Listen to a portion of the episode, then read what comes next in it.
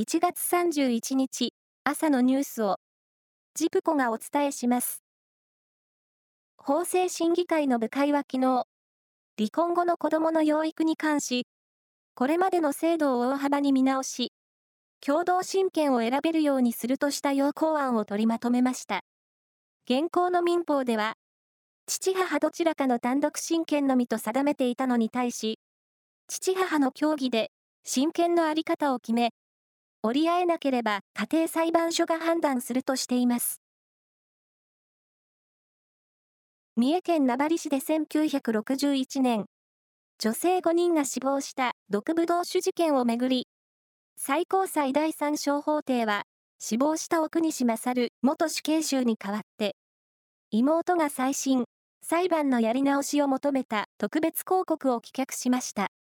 再審を認めない判断が確定します。裁判官5人中4人の多数意見ですが、残る1人は反対意見を述べました。この事件の再審をめぐる最高裁の審理で反対意見が出たのは初めてです。去年の邦画と洋画を合わせた興行収入の総額は、前の年に比べて3.9%増えた。およそ2214億円となりました。また、興行収入の総額のうち、邦画が占める割合は66.9%で、上位10作中6作がアニメでした。興行収入が100億円を超えた3つの作品はいずれもアニメで、邦画の1位で158億7000万円のザ・ファーストスラムダンクと、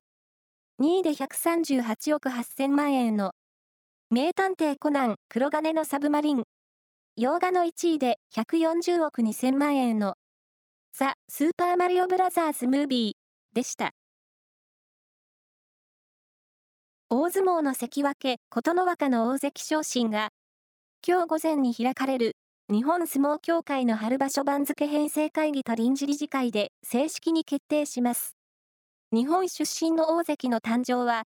おととしの初場所後の御嶽海以来です。琴ノ若は初場所で13勝2敗の好成績を挙げ、昇進の目安とされる直前3場所での合計33勝に到達し、189センチ、177キロの体格による安定感も評価されました。